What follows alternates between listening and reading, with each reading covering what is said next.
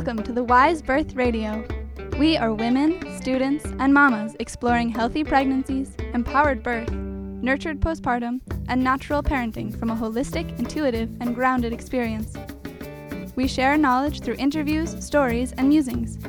We hope to inspire you to take charge of your childbearing journey for yourself and your family. This show is intended to spark your own curiosity and encourage you to listen to your body, your baby, and your intuition. I'm Mabel. And I'm Sarah. And we are your hosts on Wise Birth Radio. All right, so welcome to the Wise Birth Radio. This is a very special episode for me because this is the first time I've ever had a guest that I don't know in person and is not in person. So we have my very first virtual interview with Nicole, who is at the Seed of Joy with an underscore? Mm-hmm. With an underscore on Instagram. Um, and I can't recall how I first discovered her. Um, but I definitely got her postpartum cookbook as soon as I can, and some of those recipes are my absolute favorite. And I don't follow a lot of people on Instagram right now. I'm constantly unfollowing people, but hers is one account that I just love seeing when I open Instagram. I just know that, okay, if I look at her stories, it's going to be this blast of goodness and centeredness and just reminding me of what I'm here for. And on the other hand, what I'm not here for, because so much of the time you open up your phone and it's just crazy nonsense. Um, and so I really appreciate just seeing the things that you share and that you offer and your really grounded, embodied perspective. And I feel like I learn new things about myself from you almost every day. Thank you. Those mm-hmm. words mean so much. Mm-hmm. It's like my only intention of being on there, really, um, is is exactly that. Is there's so much nonsense. There's so much nonsense everywhere. It's not just the internet. It's not just social mm-hmm. media. It's your doctor's office. It's your mother-in-law's dinner table. It's the playground. It's like anywhere that you could go and have someone reflect motherhood back to you you're running the risk of it just being twisted projection mm-hmm. and distortion instead. And I feel that there's this really innate and deep need culturally, but individually, mother to mother and home to home and baby to baby, to have a model or at least a space where you get reflected back where you actually want to go, right? Where you can like mm-hmm. orient to your motherhood because as I see it, motherhood must be designed to be enjoyable. Mm-hmm. And whether I think about this all the time and I talk about it all the time, but whether you believe in like an evolutionary model where nature and life has evolved to become most efficient at surviving and thriving and reproducing, and our babies surviving and thriving and reproducing, if that's the point, right? There would be so many ways that we would be conditioned to like it mm-hmm. so that we did a good job at it. The fact that you smell your baby's breath and you get a palpable hit of oxytocin so that tells your brain, you like this thing, stay close to this thing, close enough to smell and to keep safe. That's mm-hmm. the underlying programming, right? There's so many layers of that. Or, and or maybe both, who knows what's happening, but or you have like a benevolent creator who loves you and divinely designed you to have a gift of a life. Mm-hmm. In which case, you're also designed to probably have it be pretty good. Mm. Which means no matter where you're coming from, there's these innate truths that our body is for us and our body is for our motherhood. Mm-hmm. And there must be a pathway for it to be comfortable and sustainable and steady, or we wouldn't be doing it. Mm-hmm. Humans wouldn't have been doing this for thousands and thousands of years if every mother for all of time was like, wow, this sucks and it's uh-huh. so hard. I feel like I'm dying I'm not sure I would choose this if I had known. There's no way that that's been the tale for longer than like the last couple generations. Yeah, and I think that even then, like for me personally, or for people who, like my grandmother, I think of who wasn't super excited about being a mother. It wasn't something that she Mm-hmm. felt a lot of joy in. I'm sure even in that, there are moments where you're like, wow, this is what it's supposed to feel like. Like most Yeah. of the time, this sucks. I'm not saying that's the way it is for me, but Mm-hmm. but right now in this moment, I feel such deep joy and I know that this is the way it's supposed to be. And maybe we just don't necessarily know how to carry that into the rest of our mothering, the rest of our lives. Yeah. Yeah. And I think you see that narrative a lot too, where there's like modern examples of this, where, you know, the, and everyone does this, I do this, but where like the day can be so hard and then your kids go to sleep and you stay up for like three hours looking at photos of them Mm-hmm.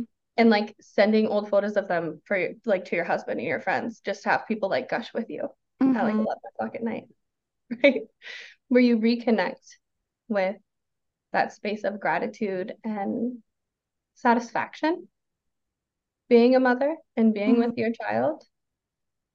Yet I think we kind of culturally approach this as if it's like, oh, thank goodness you get some peaks so you can survive the constant state in the trenches, Mm-hmm. right? Like, oh, thank goodness you have this to barely keep your head afloat, rather than reframing of like, like wait, could I feel that more often? Mm-hmm. Is there is that always accessible to me? And are there things that are keeping me from accessing that sensation?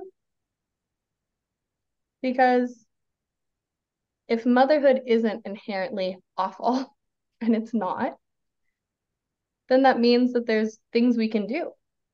There's decisions we can make. There's things Mm-hmm. that we can restructure. And I would never, I would never be one to say that it's not, there's not like a lot of opportunity for it to be awful. There is. There's a Mm-hmm. lot of chances for motherhood to be a horrible experience and to feel uncomfortable and disorienting and confusing and dysregulating and draining. Mm-hmm. The modern structure is definitely set up to give you that experience, but you also aren't victim to that either. You don't have to do things in a way that feels horrible. Mm-hmm. And yet I see so many women um, like not even really look for anything else because we've been so conditioned to expect it to be hard and kind of sucky Mm-hmm. and to feel like we're suffering in it, right? We've been conditioned since we were little girls that motherhood is equal to suffering. Yeah. And so women arrive to motherhood and they're like, oh, there's the suffering. Yes, this is just And then that's like, and then end of sentence. Like, oh, I knew Mm-hmm. it would be there rather than being like, I'm suffering. What do I do? Yeah. Yeah, I think this also comes back to what you said earlier about not having any role models or just anyone living and mothering in a way that we would be striving for or that feels good for us. hmm So we not having those models, it's hard to just create something for yourself. Yeah. Yeah. It doesn't occur to you to Mm-hmm. that it could feel any different. And I think it, it's really easy to see how this, you know, motherhood mirrors postpartum, mirrors birth, mirrors life. And so it goes along too with this story that like birth is just pure pain that you Mm-hmm. suffer, but at least you get a kid at the end. Yeah. Try to numb yourself po- out for it. Take as much drugs as you can. but and then but then also like postpartum is nothing but pain and suffering and diapers and cracked nipples, but at least you have a baby at the end of it. But then it's also like motherhood is nothing but exhaustion and depletion and starvation, but at least you Mm-hmm. technically have a kid there for it. And like, when does that end? Yeah. When does that end? When are we supposed to be like, now this is the good part? Mm-hmm. Like, oh, when And they're teenagers, when they've right. left the Well, house and then you're all then alone. everyone hates teenagers. Everyone hates toddlers. Mhm. Everyone hates like, like there's never not a reason you to complain. Mm-hmm. And so when I look at that, I'm like, okay, if the, you know, the more mainstream or the common narrative is that it's never just good, then the then maybe the complete reverse is true, which is that it is Mm. literally always good. Mm-hmm. Because yeah, I just I just I don't buy it, right? If you're going to untangle birth and you're going to look at the full spectrum of experience that's available there, you can find suffering in birth. You can find pain in Mm-hmm. birth. You can find isolation and fear and edges and stretching and expansion. You can find all of that in birth. I don't even think it's wrong if you find that in birth. I'm not someone who's like the epitome of birth should be like a painless, Mm-hmm. blissful experience. Orgasmic situation. And I've had I've had births that way. Mm-hmm. I have. My very next birth was like just decimating, you know? Like it's not Mhm. like I achieved it and then we were done.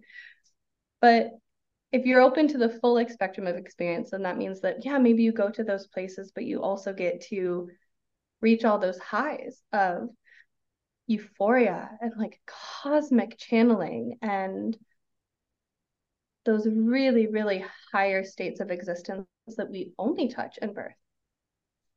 And then the same is true of postpartum. Yeah, you're Mhm. gonna find hard bits. There's gonna probably be some point where you're up in the middle of the night and you're like, you know, hungry and tired, and you don't really want to wake someone up to go get you food, but you don't want to go get you food. And like, I don't think you Mhm. can go back to sleep without food. And, you know, there's things you can do about that to soften that too, though, right? There's structures you can create Mhm. where the hard maybe still feels hard, but you get to learn that you're capable of holding it. Mm-hmm. And I think that finds you in motherhood too. If you can, it's not that it's not supposed to be hard. The point is that you're like brought to your knees Mm-hmm. over and over again. But the point is also that you to be brought to your knees and find gratitude there rather than self pity. Mm-hmm. And the difference is do you feel fortified enough? Do you trust yourself enough to reach this edge and expand and to be like, whoa, that was so hard. Look what I can do now. And then you trust the next hard moment so much more because you're like, oh, I know I can do hard things. Or do you get there and you like crumble and you feel attacked and you feel oppressed and you feel alone and you feel like you're just being bombarded by things that are too hard to possibly hold Mm-hmm. again and again and again. And that's that's the narrative of like modern motherhood that we're fed. Yeah, I was thinking so of that. you can never hold it. Don't even try. Mm-hmm. I was thinking of that also as really applicable for birth because often when people have a birth experience that leaves them feeling really powerful, that can totally change their lives and change their perspective and their understanding of themselves. And then on the other hand, where people have a birth story where they feel powerless, they feel victimized, they feel like that just sucked and it was awful, it can be so hard for them to allow themselves to see that it doesn't have to be that way and it's not always that way. Yeah. Yeah. And it, it really does inform your motherhood experience. You know, Mhm. people have, you'll I've seen people say like whatever things in your life that you've been like afraid to look at or work with, they're gonna find you in birth. Mhm. And I think it continues on to be true that whatever you are to, whatever you're unwilling to look at for whatever reason in birth, it's going to find you in postpartum and then it's going to find you in motherhood Mhm. again and again and again. There are, I can't remember what it was, but there was something just a couple weeks ago. I had an interaction with my six and a half year old, my oldest son. And there was a moment where he said something, he reflected something back to me, and it just clicked in a new way where I was like, Mm. oh my God, you have been showing me this your whole life. Oh, mm-hmm. oh my God. this has been here the whole time. The theme was in your birth, it was in your postpartum and here, and it's been here like the whole time. This has been something that you've been directing me towards the whole time. Mhm. For whatever reason, I couldn't see it or couldn't work with it until now, which is also fine. Mhm. But like that's the gift of it, right? That's so much, and I think people are starting to have more and more conversations about that being part of the gift of birth is that you like you know you realize how strong you are and how capable you are Mm-hmm. and how safe you are how you can do really hard scary powerful things and still be safe doing them which i think yeah that's a huge piece of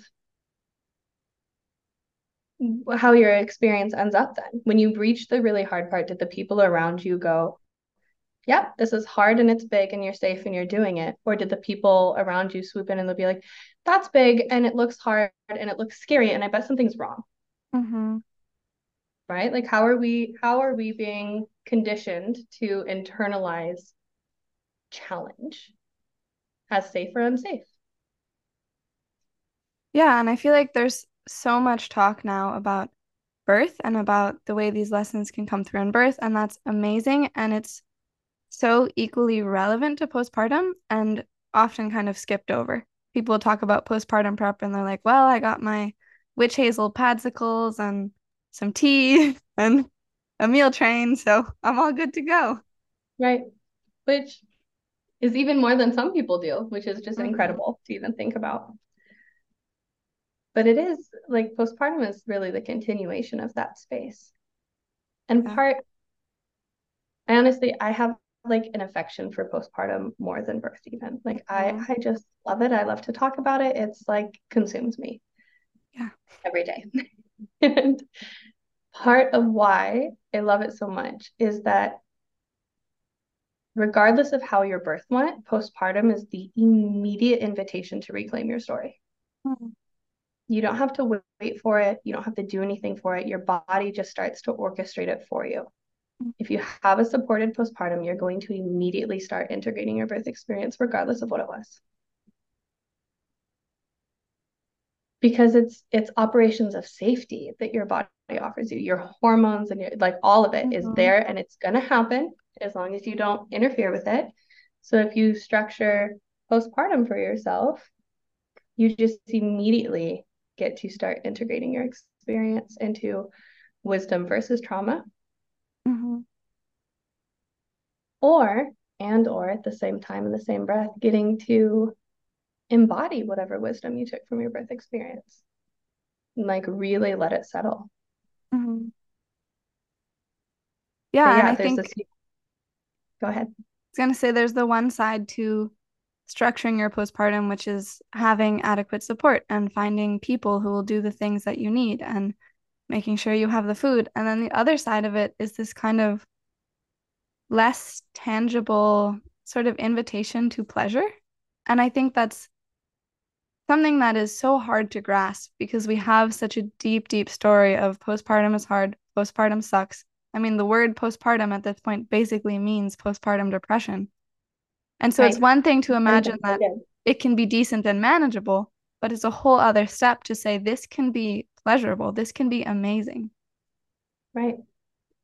Yeah. And you see, I mean, you see that mirrored in birth and in motherhood the same way, where like it's we're supposed to think that like the best it can get is you just like reasonably survived it. Right? You made it through and you didn't feel like dying. That's like a good birth. That's a uh-huh. good postpartum. That's good motherhood. Yeah and it's so not in mm-hmm. comparison mm-hmm. In comparison to what is possible it's not even the bare minimum. It is crumbs. Mm-hmm. and i think it's you know it's so intertwined. And this is why i love in equal measure talking about the structure of postpartum and how to set yourself up. Because if you commit to structuring your postpartum practically and logistically in the like physical world a certain way, you are undoubtedly and unavoidably going to find those more like emotional, esoteric, energetic edges. Mm-hmm. Because it is things like, it sounds so simple and so many people don't realize it, but you also don't have to be conscious of it to receive the medicine. Where yeah, let's say it's like 11 p.m. and your partner just fell asleep. And you're like, the baby just woke up and you're nursing the baby and you thought you were fine. And all of a sudden you're hungry. or you're really thirsty, like you want tea and a bowl of soup and you feel like you need it. Are you going to choose to martyr yourself and go without? Or are you going to ask someone to help you? Mm-hmm. And it seems like a simple thing. So simple that most women would have the tendency to be like, it's not that important. I'll be fine. I'll just nurse the baby and go to sleep. Yeah. But it what's actually happening there is you are confronting those deeper stories of am I allowed to take up space here? Am I safe to ask for my needs to be met? Do I deserve to feel totally nourished? What is my relationship with my body and with food and with hunger and with mm-hmm. worth, safety and belonging and pleasure and the right to have? All of that story and experience all of that is caught up in how do you assert yourself postpartum? And what do you expect to receive postpartum? Mm-hmm. This comes up early too. What do you expect to receive? Do you feel entitled to get everything you want? Or is there a piece of you that's like, don't be a princess? Mm-hmm.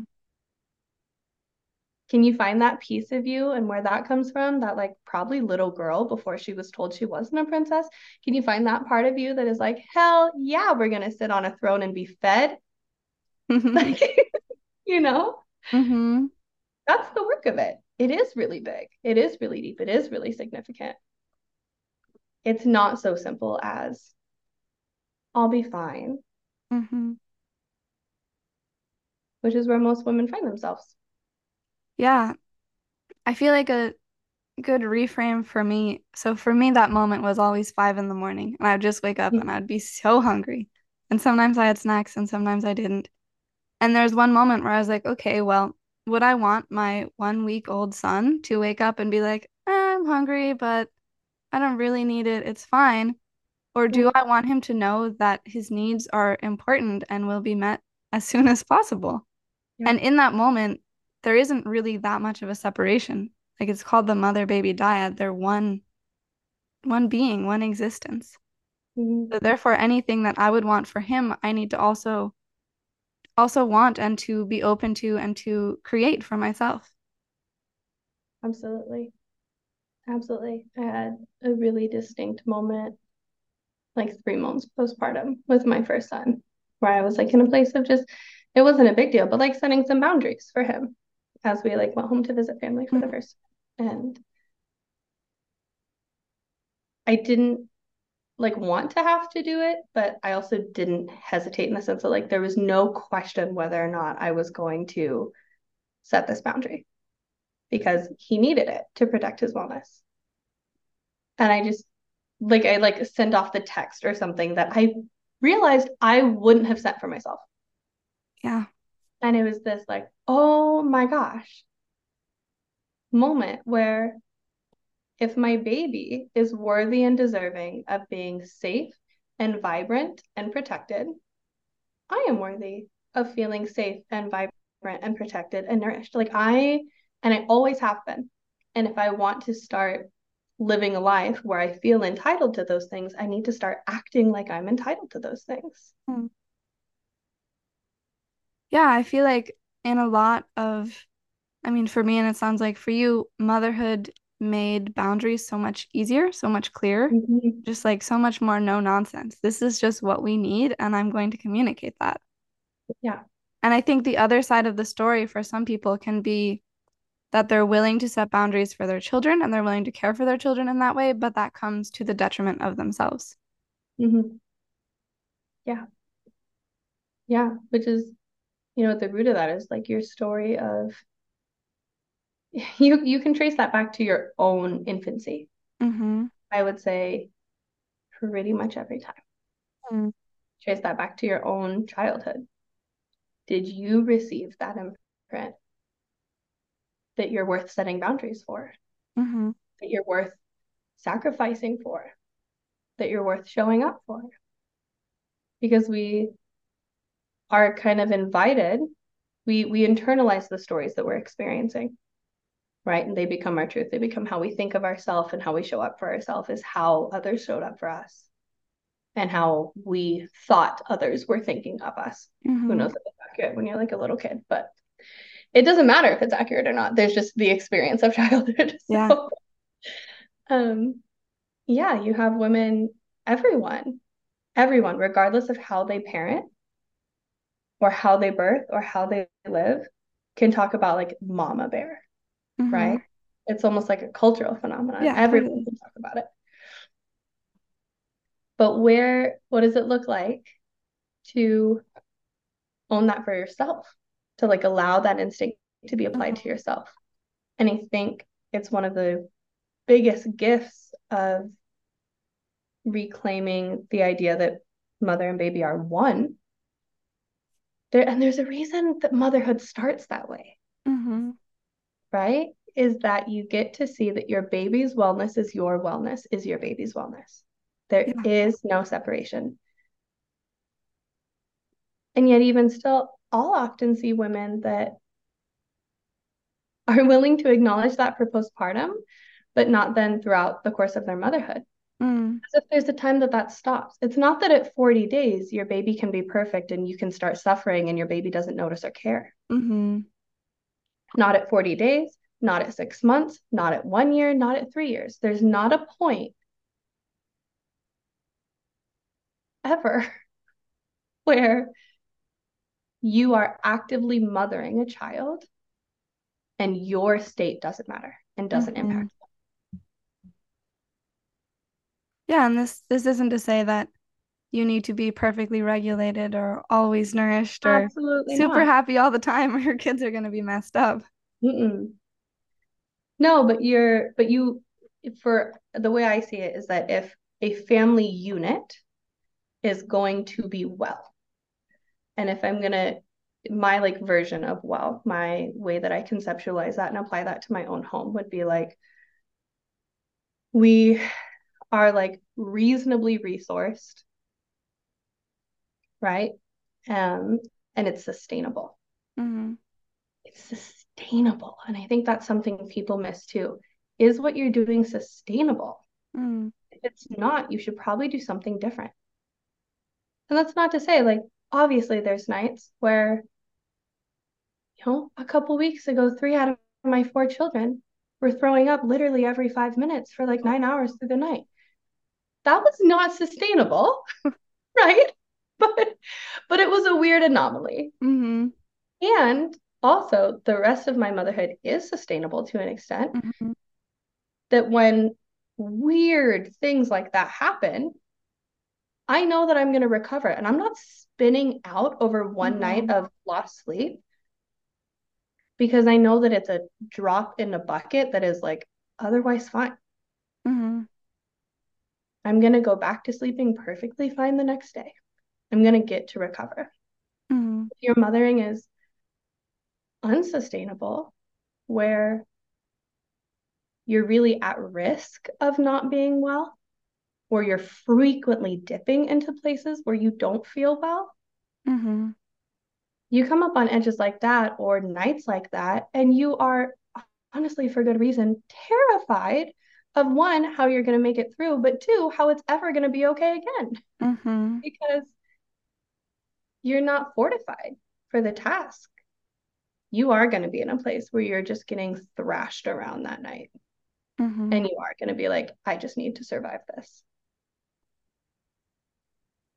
And it's not wrong to hit those places. And I think I think that has to be a part of the conversation too, that it's not wrong to hit those places, but it is a point where you get to reflect. Mhm. Like it is a gift that you get to hit that point and be like, whoa, this is too much and it doesn't feel like it's working. Mhm. The responsibility piece comes in of being willing to examine it and go like, do I need to do something else? That's the invitation. That's why you get moved to those edges, is so you can pivot and readjust. Mhm. And it happens in all of life. And it's not even, it's not even like this mystical woo woo like energy thing. It's literally just how our nervous systems function. Mhm. that your nervous system will alert you when something doesn't feel safe and doesn't feel correct. And it will continue to alert you until you interpret that signal and respond to it. Mhm. Yeah, I think it can be really simple on the one hand, and on the other hand, feel really hard to access those extra resources. I'm thinking again in the postpartum time when I was like, I think three or four weeks postpartum, my partner was back to work and everyone that was caring for me was kind of off doing their own things. Mm-hmm. And so for the week throughout the day, it was just me at home with my baby and my like 38 week pregnant friend who also had a toddler. So Mm, she was not super available. And I would just like carry him down the stairs and lift the big heavy cast iron thing down from the pot rack. And after three or four days about this, I was like, this is not functioning. This is not functioning even just in my physical body. Like I can feel it in my pelvic diaphragm. This is not right. And I didn't really especially want to, but I just went to my mother's house for the next week. I was like, Mhm. I know that this is not working. And a really practical solution to that is to be somewhere where there's someone that can take care of me, where I don't have to walk up and down as many stairs. Right. Yeah. I liked that you know, like mentioned, like I didn't necessarily want to. Yeah. Like this is this is something my second son, my four-year-old, has like re like he really struggles with, where if there are two options and he doesn't want, I he won't choose the better one. He'll just Mm. feel horrible that there's not a third option that's exactly what he wants. hmm And I think there's elements of that too when you're especially living in this like modern world. If you were to go and live in a really intimate and tight-knit and committed community full of several adults, I would say like at least 20 adults, ranging from upper teen years through end of life, right? Like where Mhm. you're accessing the full spectrum of how humans live and therefore show up for each other. And you're living in like a web of community. Maybe you get to get real picky, right? You could, it's just a lot Mhm. easier to be like, Yeah. this is what I need. And someone somewhere is going to show up and fill that for you. Yeah, that sounds ideal. you're living in this modern structure where we're automatically isolated. Even if you're part, a nuclear family is living in isolation, Mhm. right? If that's what you're doing, yeah, maybe maybe you need to choose what's better. And it's okay to be wholly grateful for that too. It's okay Mhm. to make a decision like that and walk away feeling nothing but grateful for what you received and placing no judgment or rejection on the pieces of it that you don't want to be available for. Mhm. Like you can just set that boundary where like I'm only going to be grateful for this and I'm not engaging with that stuff. That might look like you know, like a big one is that like um a lot of women have challenging relationships with their mother-in-law, which I could say a lot about, but is not this conversation. Um, but let's say, yeah, she wants to, she wants to help. Postpartum, she wants to feed you. She wants to help. You have like a baby and a toddler, and she wants she wants to help. I want to help. Let her let me help. And she says things to her son like, "Well, she won't even let me help." Right? This is like a common tale where the mother-in-law is like, "I want to help, but she won't let me." And the daughter-in-law is like, I want you to actually help me, not come in and do whatever the hell it is you think you're doing. Feels Right? like a very relevant conversation to me. and it's like no one can find their footing in a way that moves towards more connection, not more rupture. Mhm. And it's very easy when you are the daughter in law, when you are the mother in this equation, who is the one needing help, to be like, it's her responsibility to do what I'm wanting. Mhm. But there's a little piece of responsibility there of like, if I want people to love me the way I want to be loved, I need to inform them of what that looks like. Mm-hmm. And I need to also be flexible of the fact that like people are still going to be who they are and they're going to show up the way they show up. Yeah. And maybe that looks like you decide that you are going to let your mother-in-law come bring you food because maybe she's obnoxious, objectively annoying. That's fine. You can have that. but maybe she really knows how to cook, right? Mm-hmm. And you can you can postpartum or otherwise, you can let her come and serve you. And you can set that boundary for yourself before she walks through the door. You can set practical limits of like she's only allowed to be here 20 minutes. She's only allowed to drop mm-hmm. the food off. She's only whatever that looks like.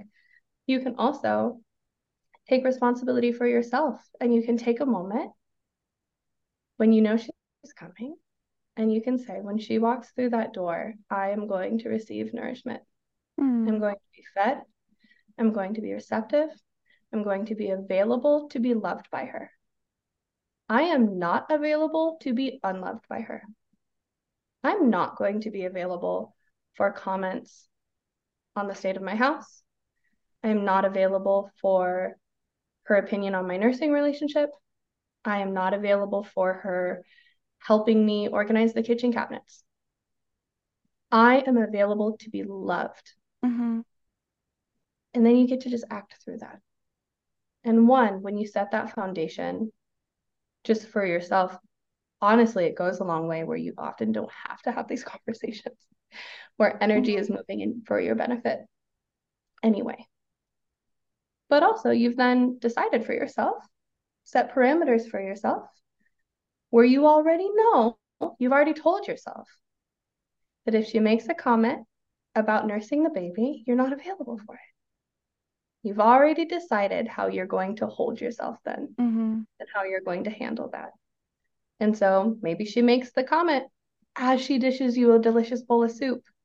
But because you've already kind of visited this place in your mind's eye, you get to shrug off the comment or set a boundary about it without it affecting your gratitude for the soup that she's handing you. Mm-hmm.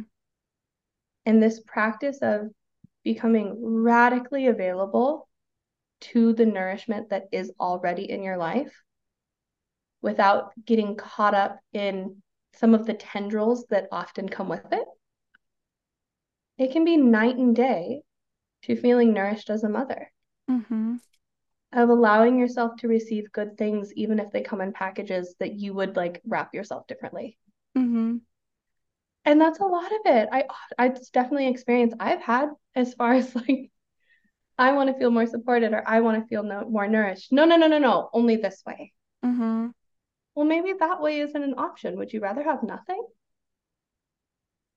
like my four-year-old would scream like yes you know but hopefully we're not four year olds. Right. But fortunately, we're not four year olds, mm-hmm. but also we're, we're mothers. And I see a lot of mothers that are like, you know, screaming a proverbial yes. Mm-hmm. Like, I would rather suffer in my tower than to let someone in the way that they are rather than how I would like them to be. Yeah. Just imagining the way you presented that in my own mother in law relationship, there's such a softening there.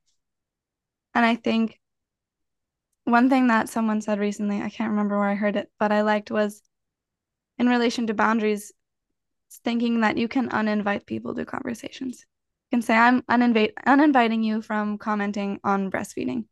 And this can mm-hmm. be something that you say out loud, or this can be when these comments come, you just like kind of smile and nod and you say, All right, this is going one ear and out the other. And I don't need to mm-hmm. take it in personally. I don't need to assume these judgments that are coming with it or whatever it is. I can just say thank you for this nourishment. Your judgments are just falling to the floor. They're just going somewhere else. Yeah. Mm-hmm. And it's a really, I love that illustration of it just like, it's like gently nudging you and then like falling off, right? Mm-hmm. Like raindrops, like yeah. they're not permeating. Because that is so different than the like other side of this coin that you'll often see modern mothers get caught in, which is like letting people walk all over them mm-hmm. and not just and never setting a boundary right right and instead just allowing people to like lob opinions and comments at them and letting them all stick and letting them all land and letting them all get internalized Mm-hmm. and then feeling so heavy and weighed and bombarded rather than supported. And so that the piece of energetic boundary partnered with the willingness to set a physical or verbal boundary. Mm-hmm. That's what makes a boundary like embodied. That's what makes it real. That's what makes it functional as a boundary. And if you're, yeah, only doing one piece of it, it's not going to land the same way. If you're only setting that energetic boundary where you're like, I'm not going to be available for that, but then she shows up and makes a comment and you like cry because you were Mhm. actually super available to be criticized about that that day, Mm-hmm. um, that's not functioning. If you are someone who maybe is wanting to practice better boundaries and doesn't hesitate to like verbally set one, right? Be like, you don't get to talk to me like that, Mm-hmm. but you were still receiving it. You didn't do the energetic part where you are Yeah. still actually participating in it. That also isn't functional. And postpartum is a really cool space where, like, I don't know that there's a time where our body speaks more loudly. Mm-hmm. And so just just this morning I had a mother messaging me about like this is how I'm feeling and every once in a while I feel like I get a glimmer of what I need, right, to change what's happening. And yet most of the time I'm like all I know is this doesn't feel right and I don't even know what to Mhm. do.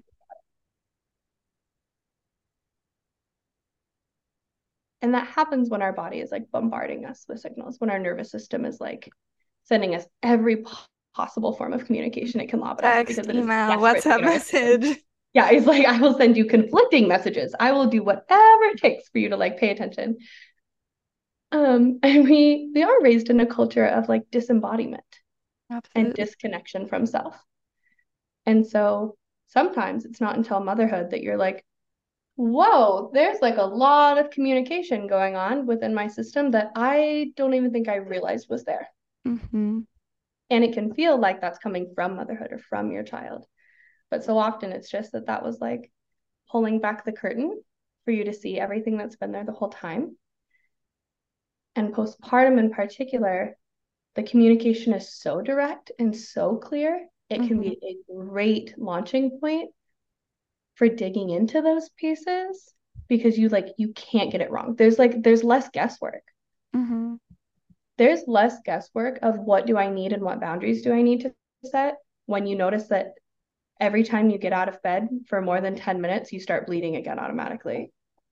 That's pretty clear. Yeah. Like, I remember having that experience my third postpartum, where like I thought that I was like, I just pushed it a little bit more, where I was feeling really, really, really good Mm-hmm. and totally capable of like serving my own lunch. And then I'd get back to bed and I had like bled. I hadn't been bleeding for like three days. And then all of a sudden I was bleeding. I was like, oh, okay. My mind is saying yes to that, but my body says no, like a really clear no. Mm-hmm. So that has to be a no. Yeah. my and body is bleeding because it doesn't want to be doing this. Am I going to sit here and be like, no, deal with it? What? that- Mhm. You would never do that to your child. You would never do that to your baby. It's wild to think that we should be doing that kind of thing to ourselves. Yeah, and that doesn't mean that we're not capable. I think that can be a really hard thing for people to swallow in the Mhm. postpartum. They're like, oh, I'm just incapable. I'm just like a Mhm. lump in bed and I can't do anything and I'm not offering anything and thus I have no value. Because in reality, you are doing so much and you are so much, even if it doesn't feel like you're doing anything. That Mhm. that what can be seen of being able to make lunch or not being able to make lunch really has no impact on your value, on your worth. Yeah, Yeah. it's a huge, it's a huge thing to dig into. And I think one of the major things that I see women like, I don't want to go there. Like, I want to rest. I want to have a nice time with my baby. I don't want to go there. Which is like, what is your value if you're not offering anything to anyone? If you're not cleaning and cooking and serving and listening to phone calls on the phone and listening to your husband after, if you're not doing all of the things for everyone else, who are you and what is your worth? Mm-hmm. And what if you were like a baby that was not capable? Yeah, what if what if you're not capable right now? What if you are largely incapable? What if you are more helpless than you have any memory of ever being? What if the last time that you were this helpless and in need was when you were literally a newborn? Mm-hmm. How uncomfortable is that? Yeah. Can you trust that you're still of value? Can you trust that the people around you still believe you are of value? And I think Yeah. the tricky thing is if you haven't sat with these questions before, you might find, you might, honestly, and it's a scary thought, and I like don't like saying it, but you might find that the people around you don't. You Mm. you really quickly will uncover who in your life was assigning value and worth to you over what you are doing for them. Mm. And it hurts to see that. It can be tender and hard, which is why it's so needed to go through some of these things before your baby gets here. Mm-hmm. You don't have to, it's not needed. You can go through that experience and you're strong enough to survive it. And I trust you and God trusts you and it's fine. But it, it's going to like hurt more than Yeah. doing it in the safety of pregnancy or before. Yeah, and no one would look at a newborn and be like, ah, you're useless. You gotta start pulling your weight around here. Can't even tie your own shoes, kid. Come on, man. Get it All you've done is nap and eat all day. Like, yeah, it's insane. Mhm. Right. No one, no one, no one, the most absurd and evil people on earth would still not look at a baby and be like, well, he should be doing more.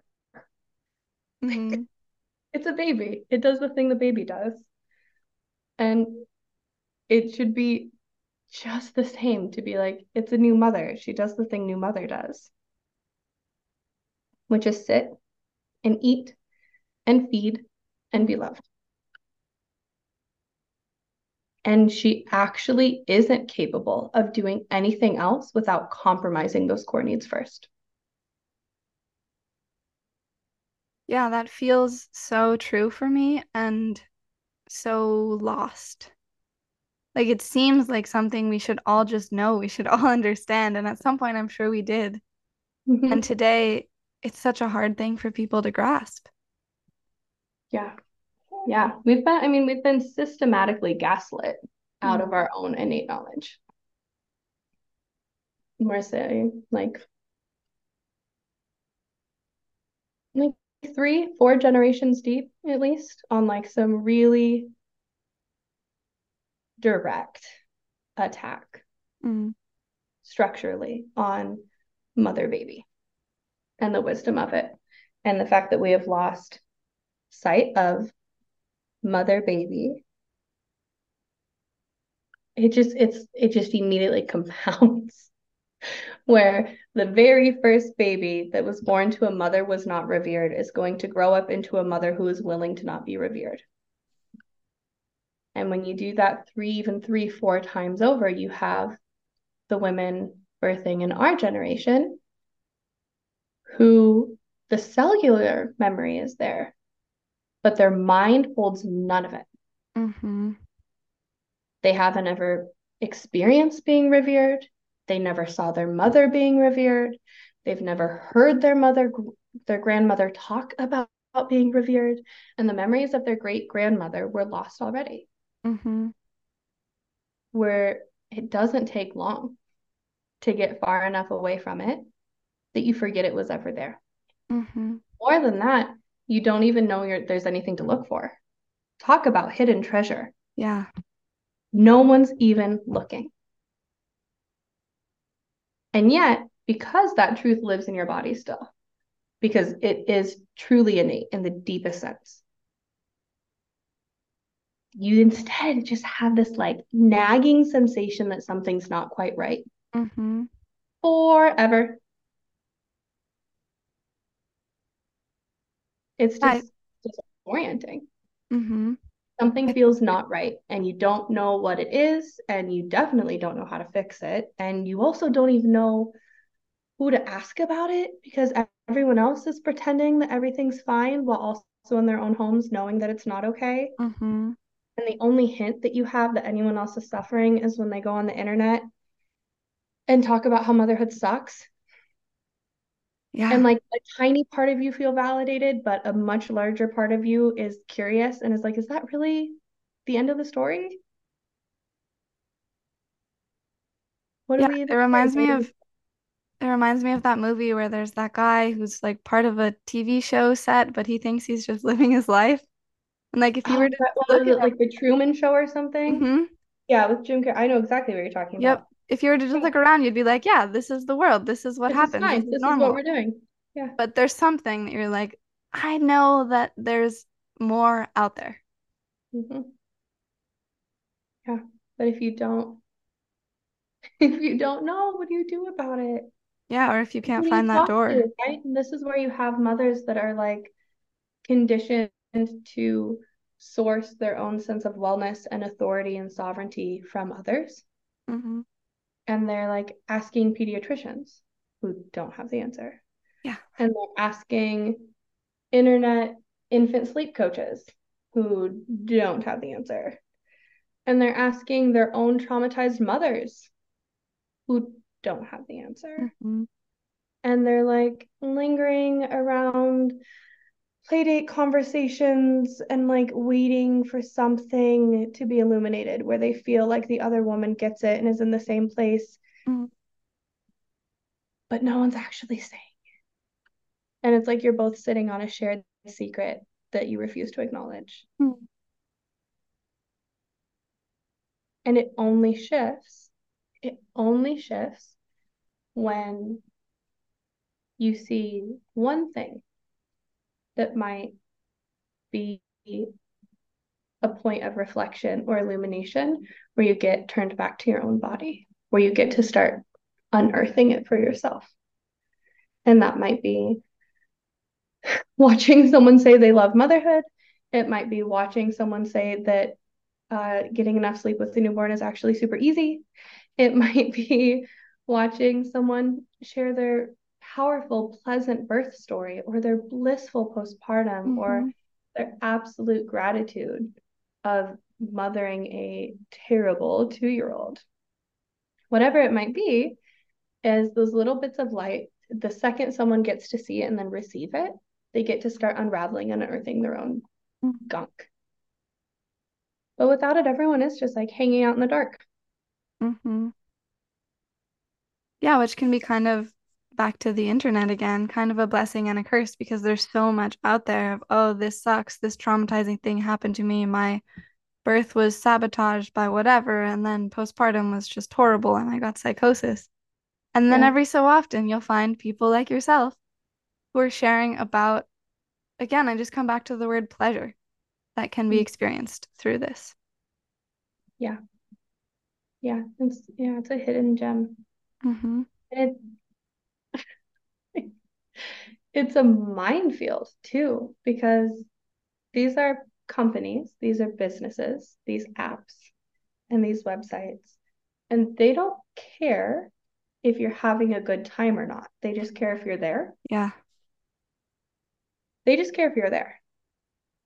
And so if systematically feeding you a constant IV drip of hot garbage that makes you hate yourself in your life keeps hmm you there, they are more than happy to do it.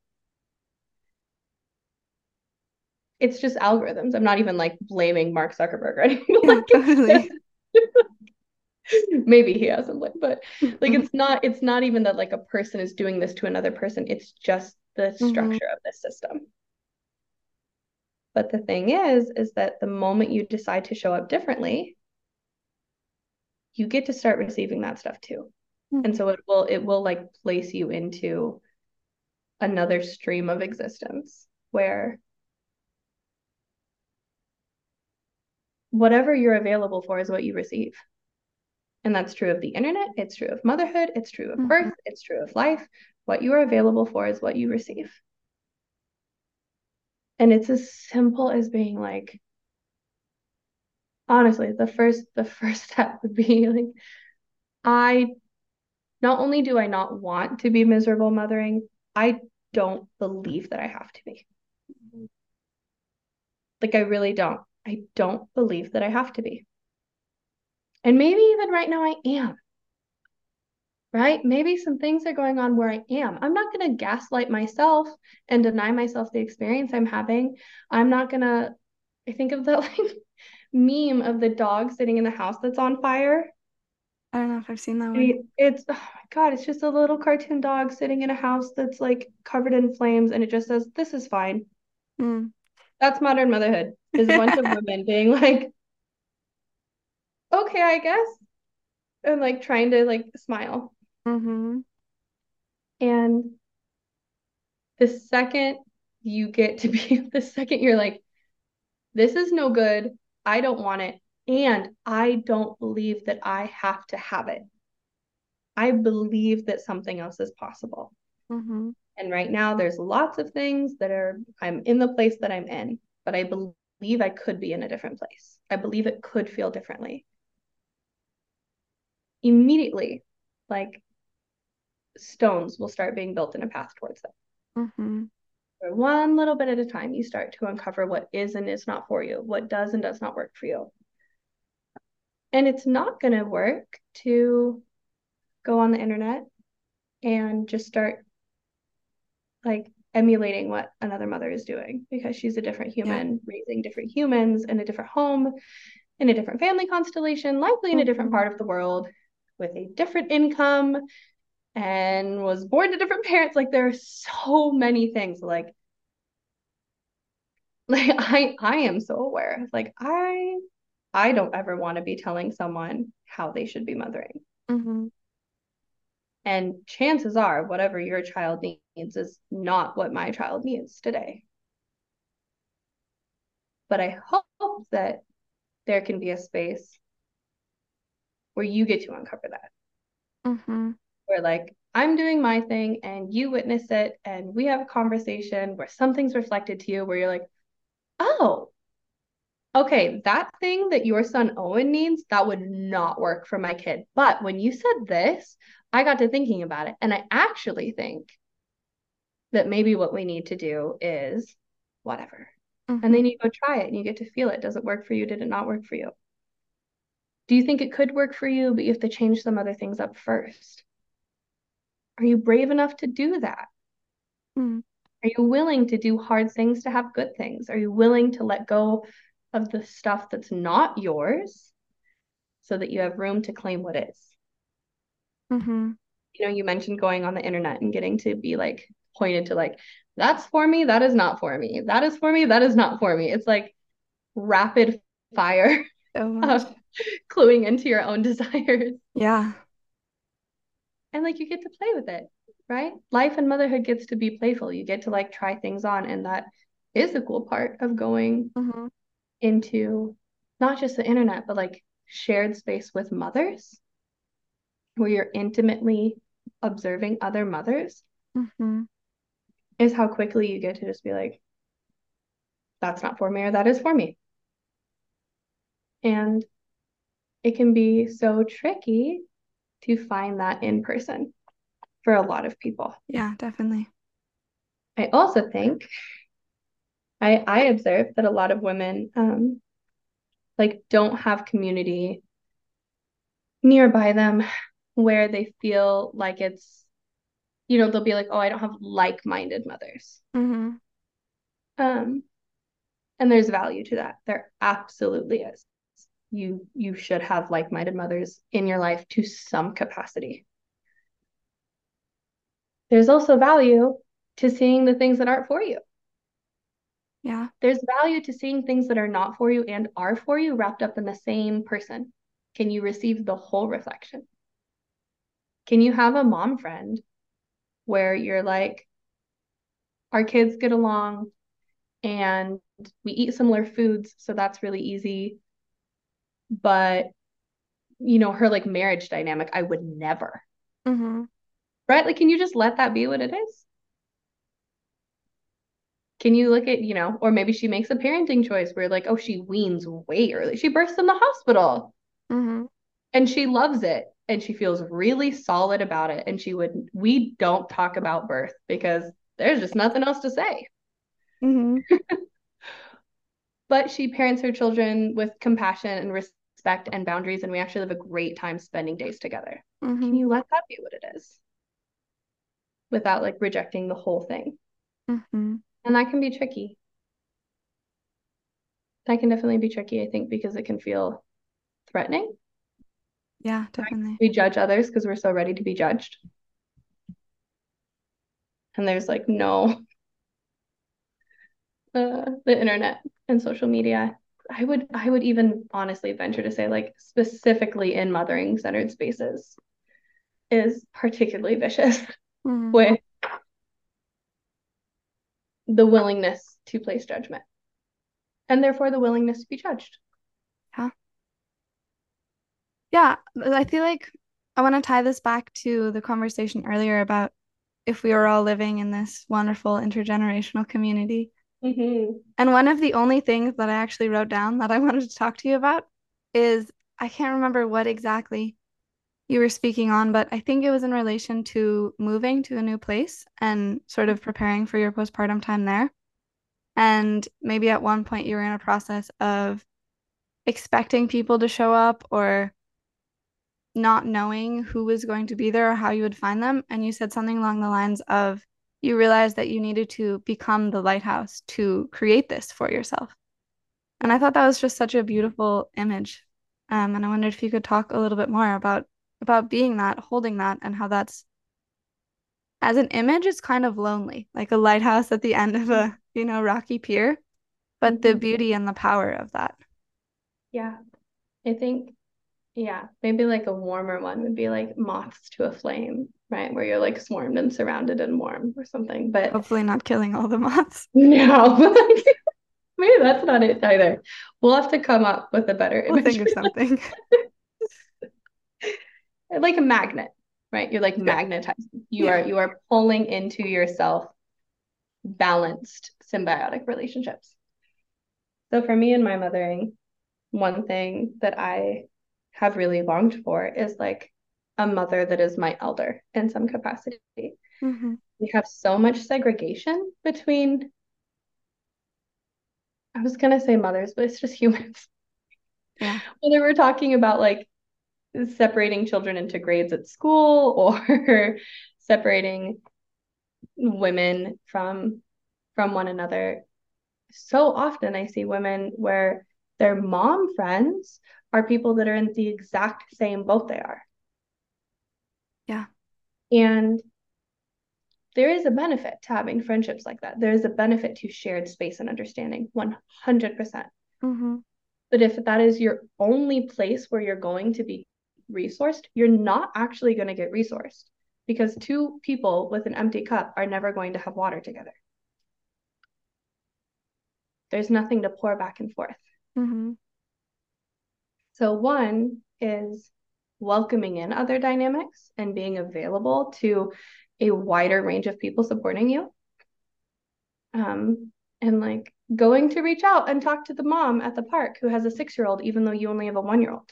hmm But the flip side of that too is like being that mom who is pulling people in and who is giving without first asking if she has enough to give.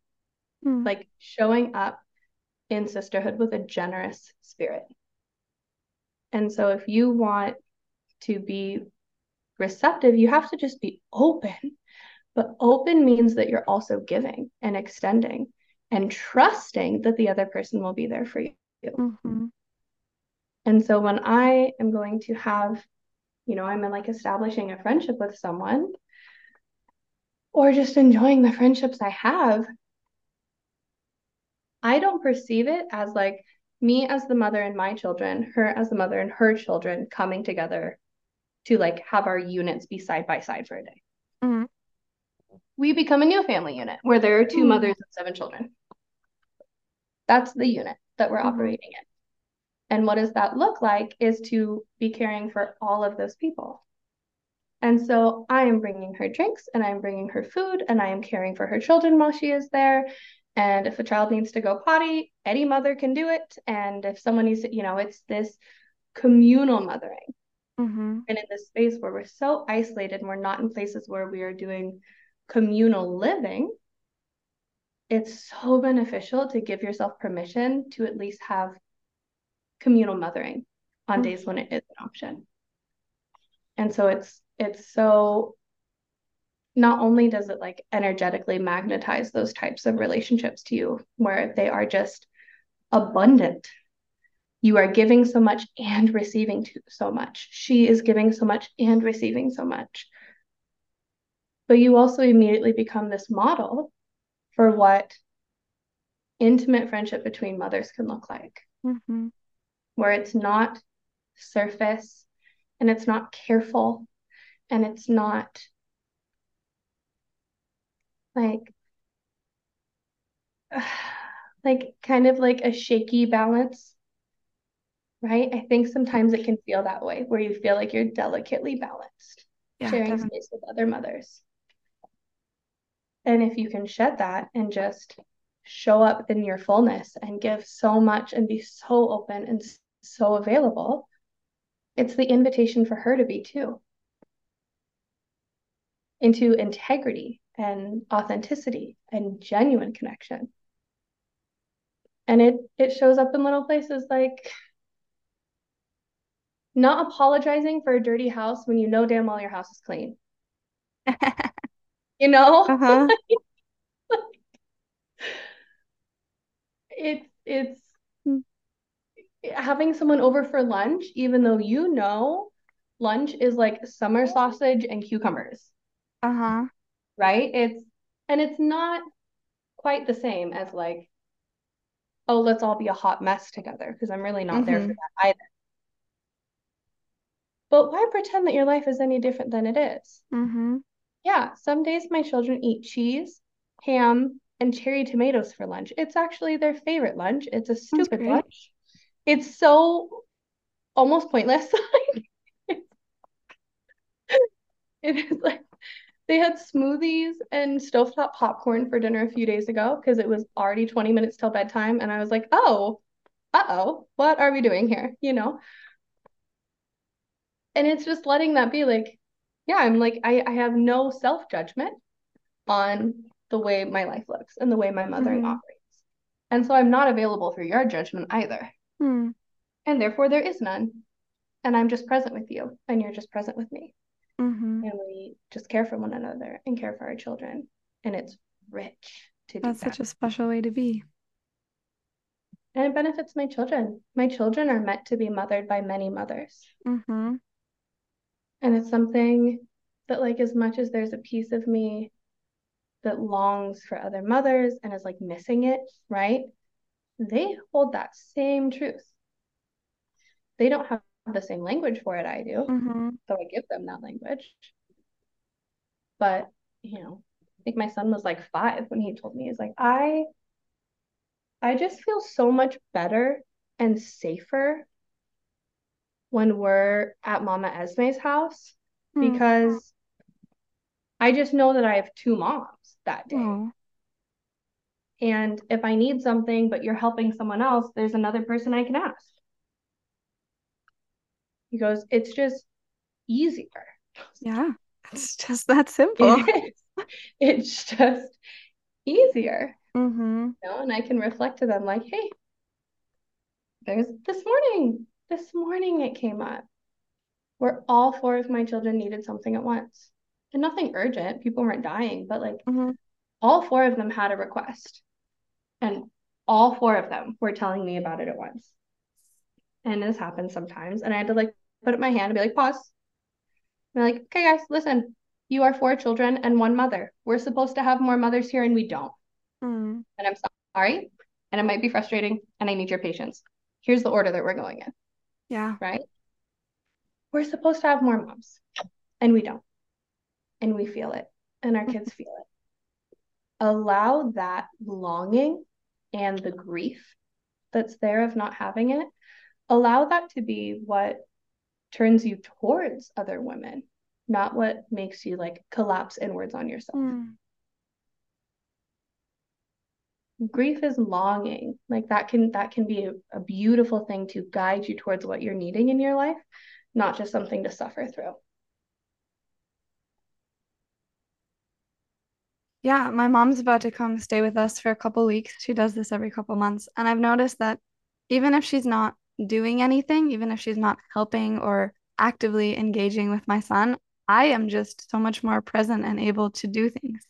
Like the house is always cleaner when my mother's here, not because she does things, but because I'm more able to do it myself. Mm-hmm. Yeah. Little things like the ability to like walk into the other room without thinking twice or people don't talk about this enough, just how like we talk a lot about children co-regulating with their parents mm-hmm. and not enough about the fact that adults are co-regulating with other adults. Yeah, that's where I was gonna go after this. I leave the house a lot with my kids. That is what feels best. I know myself. It feels best because I'm co-regulating with the other, like literal strangers. Mm. And on days where I'm like not feeling super on top of my own regulation and I am like we're approaching a place where mama is feeling like her brain is melting. It sounds terrifying to take like a mom and four children that are all on the verge of tears and go out into public. Mm-hmm. Right. And a lot of women would be like, today's been so hard. I don't have it in me to take us out. Uh-huh. Right. I don't have it in me. We can't go to that play date because it's just been fucked up all morning mm-hmm. or like I can't do the grocery shopping or you know whatever. But there's a gift too in allowing that to be a reason that you do go. Yeah.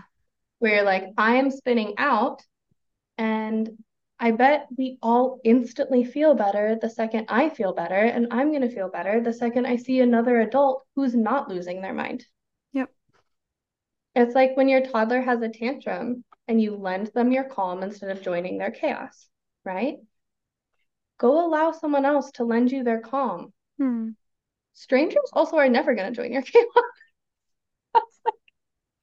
they're really dependable that way where like your, mm-hmm. your spouse might your spouse might come home from work into the like chaos of what's happening in the family unit and co-regulate to you oh, yeah. and join into it a stranger is never gonna like spin out about your child misbehaving the way you are well that did happen to me once but most of the time typically typically they're not even going to like notice right? Yeah. or like the stranger doesn't know what you've been doing the first half mm-hmm. of the day the stranger is not even aware that there are things to be stressed out about so they are not.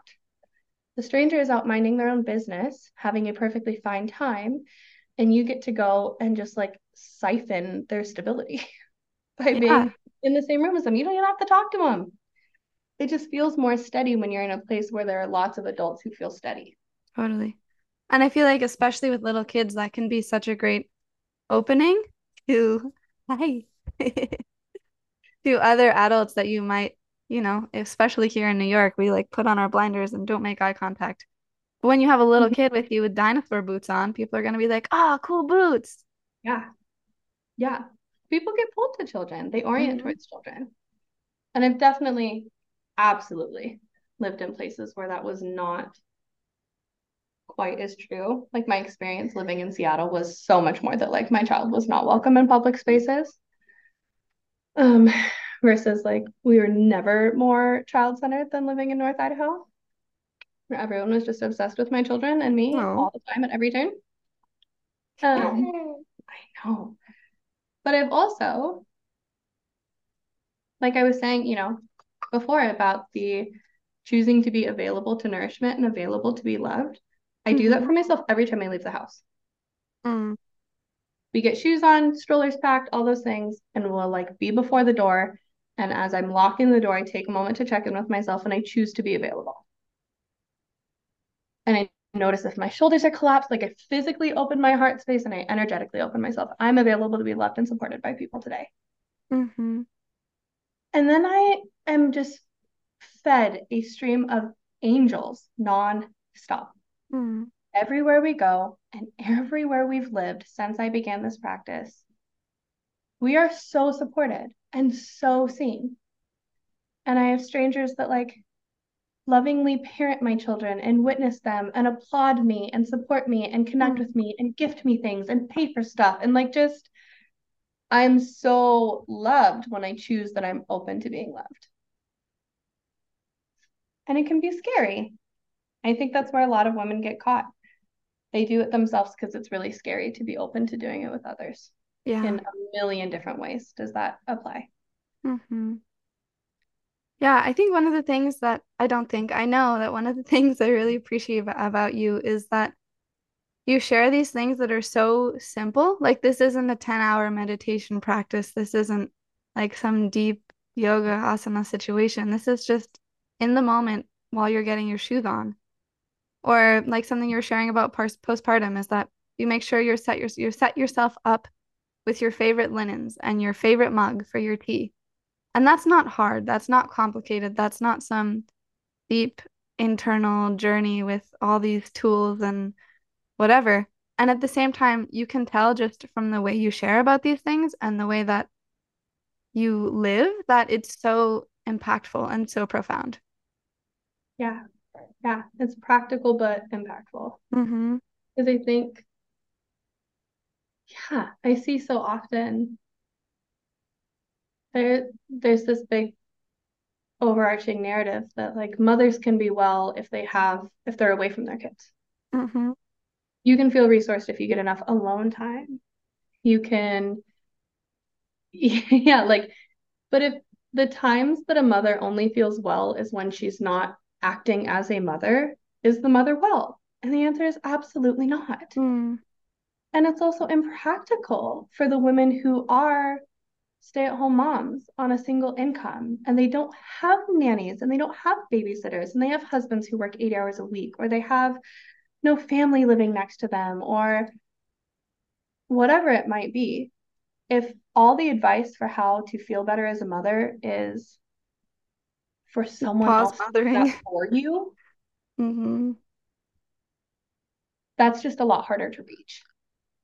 And it's going to feel out of reach. And you're going to have women that feel disheartened and discouraged and envious and like it's not even worth trying. Mm-hmm. And then they like further resign themselves to their own suffering. Whereas yeah there are a million little ways that are so simple to reorient yourself to a life of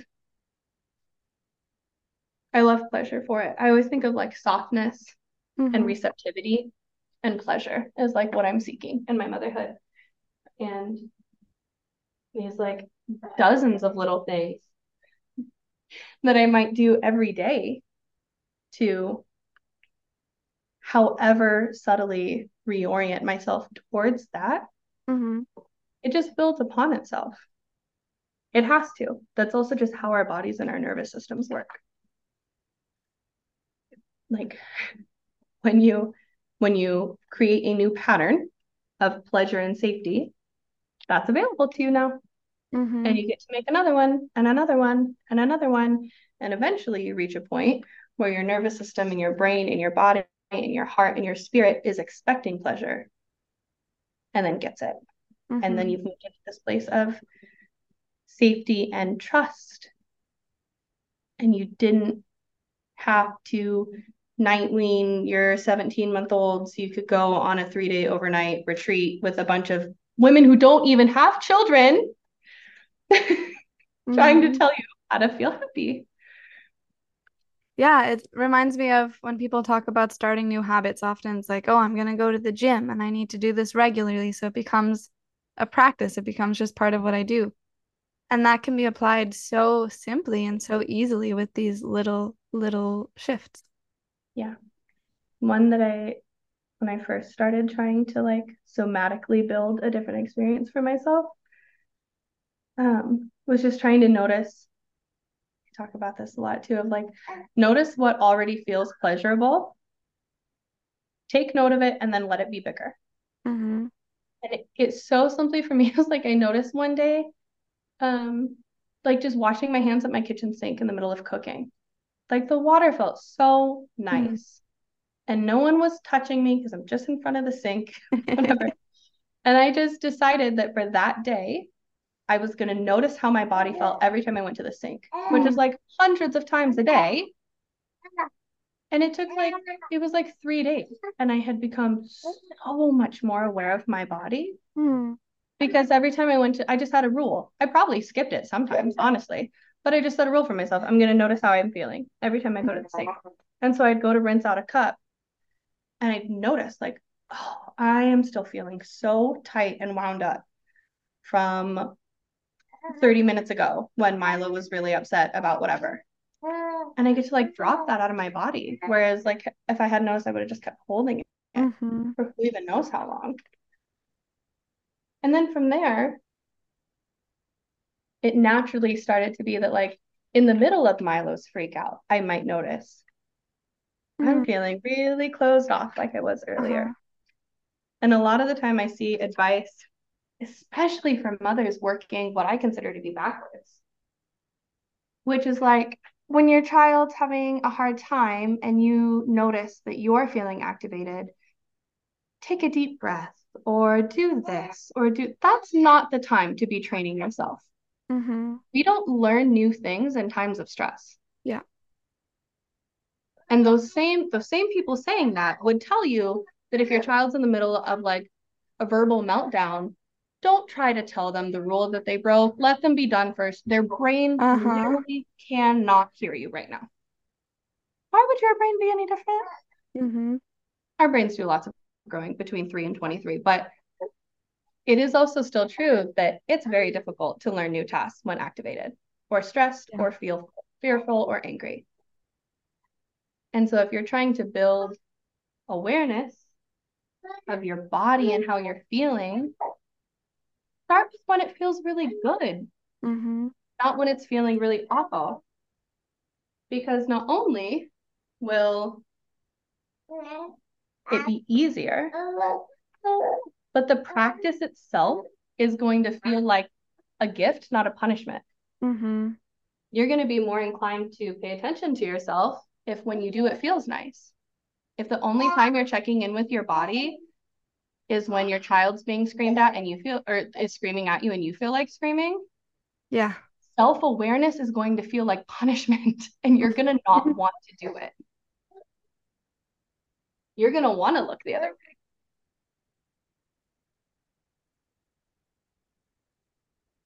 Well, it seems like this little man's needing some attention, and I should probably start making dinner. But are there any last things that you want to share? Anything that I know you have this Raising Sons workshop coming up? Yeah, I do. That is next week. Um, so that Raising Sons workshop is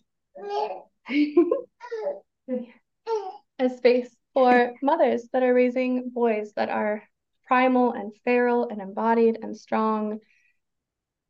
And what it looks like to support and direct our son's masculinity to being integrated and powerful and wise Mm. rather than chaotic and uncontrolled or denied. Mm-hmm. Um, and what it can look like as the mother to do that work. And then uh, later this season, later in the fall, I guess we're like totally into fall this winter. It's fall. I told you, I forget it's 90 degrees outside, and so I forget that other people are experiencing autumn. Um, I will be running my group mentorship Rooted again, which Hmm. is all these pieces of reorienting towards nourishment and pleasure in motherhood next to your children and really, really diving into all of the ways that we do that together. All of those little practices that I weave in my life are there, Mm-hmm. calls and all kinds of things to Mm. figure out what a nourishment practice looks like in your own motherhood. It's my That's so favorite thing special. I've ever done. So I'm I really, don't think I knew of that offering of yours, and I'm really excited to learn more about it. I'm excited. I did it once last year when I was pregnant with Liam, and it was Mhm. just the best. I still talk Mm. to so many of those women like every day. So great. Yeah. That's awesome. Yeah. Well, I definitely, I mean, I'm always thinking about my next postpartum time. I'm not even pregnant yet, but I feel even more excited after this conversation. I'm so glad. I totally understand. I honestly, I I've said before, like if I could just do postpartum, but not necessarily even have like a whole new human Huh? in my life, like I would. It's Mhm. so good. And it's so powerful and it's so delicious. Yeah. I don't, I have no concept of when I'll have another baby. And I, I still often am like, oh, my next postpartum, here's what I'm gonna do differently. Who even knows? Like three years from now. Mhm. Well, in the meantime, you got these four beautiful boys to raise. I do. They're so fun. Mhm. That was awesome. Uh, thank you so much to Nicole. I'm really looking forward to her Raising Sons workshop this weekend. Maybe I'll see you there. And to continue see her brighten my Instagram page. Um, you can find her on Instagram at the Seed of Joy with an underscore afterwards, um, and I will put all of these links and such into the show notes of this episode. Now my little man is grumpy, so I will see you all next time.